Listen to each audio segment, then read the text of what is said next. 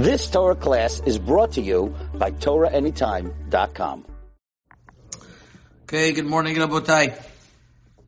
Day 23 of Sfirat Omer, we work on our Emunat Chachamim and our faith and our strength in the power of Chachamim. And here, the Midrash Shmuel explains to us that this midah requires that we believe in what Chazal say as if it was given from Sinai, as it is written, "Lo tasur min sheyagidu lecha yamin usmol." And if you're not going to believe even in one of the things, says the Midrash Shmuel, you're not going to be revealed the secrets that Chachamim want you to, to have. Because at the end of the day, if somebody doesn't have a full understand, full belief in Divrei Chazal, he is not going to, he's not going to, uh, to be able to plumb to their depths. He's going to think it's more superficial. I want to tell you that the, that the, uh, the, the biggest example that a person could take regarding Emunat Chachamim is something that I heard many times from Rav Shlomo Wolbe, Zecher Tzadik Libracha, and he would say the following, that in the different religions, you could see that the leaders are not always compatible with the integrity of their character. Which means that not necessarily if you're going to have a leader that he's going to have the wisdom and the character is going to match.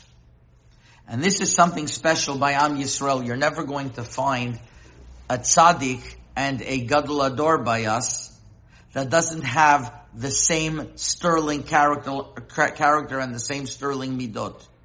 It goes hand in hand. The Chafetz Chaim, as much as he was a gaon, he was a tzaddik.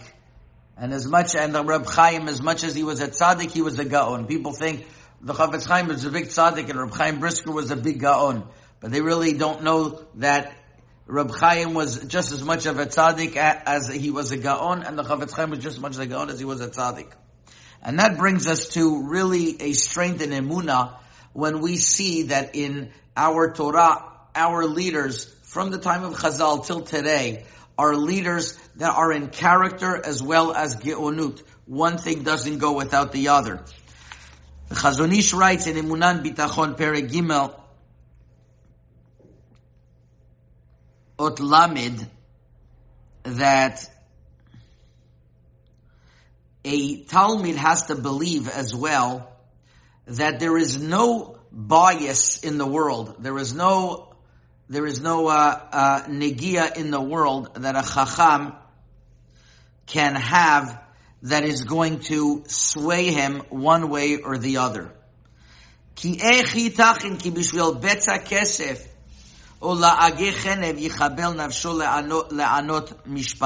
how could it be possible that for a little bit of money or whatever, he's going to give up on it? If it's so important for him, the Torah, he's not going to let some small calculations get to him.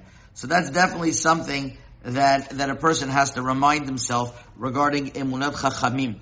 And one thing that I, that I, that I can mention to you as well that the Chazon Ish writes in Chelik Aleph, Ot Lamed Gimel, in his, in his Igrot, is the following, that the Hashgacha v'Kadosh Baruch Hu, throughout every generation, is to plant Yechidim in the dor, that they are going to be like Malachim, and according to them, the halachas are going to be decided and the hanhagot, whatever the generation needs, are going to be decided as well. Hashem ha- does that chesed in the world that He puts into every single generation what the generation needs. So on a practical level, working on emunat chachamim is just looking at our chachamim and and and and gaining chizuk in that matter that their greatness and their and their and their character goes hand in hand and Hashem makes sure to put Chachamim in every single generation, and to remember the emunah of the Chachamim is unbelievable deep wisdom, to think about how they knew about animal gestation, and they knew about science, things that we find nowadays. That is the greatness of emunat Chachamim that we have to work on, day 23. Chazak Baruch. You've just experienced another Torah class brought to you by TorahAnytime.com.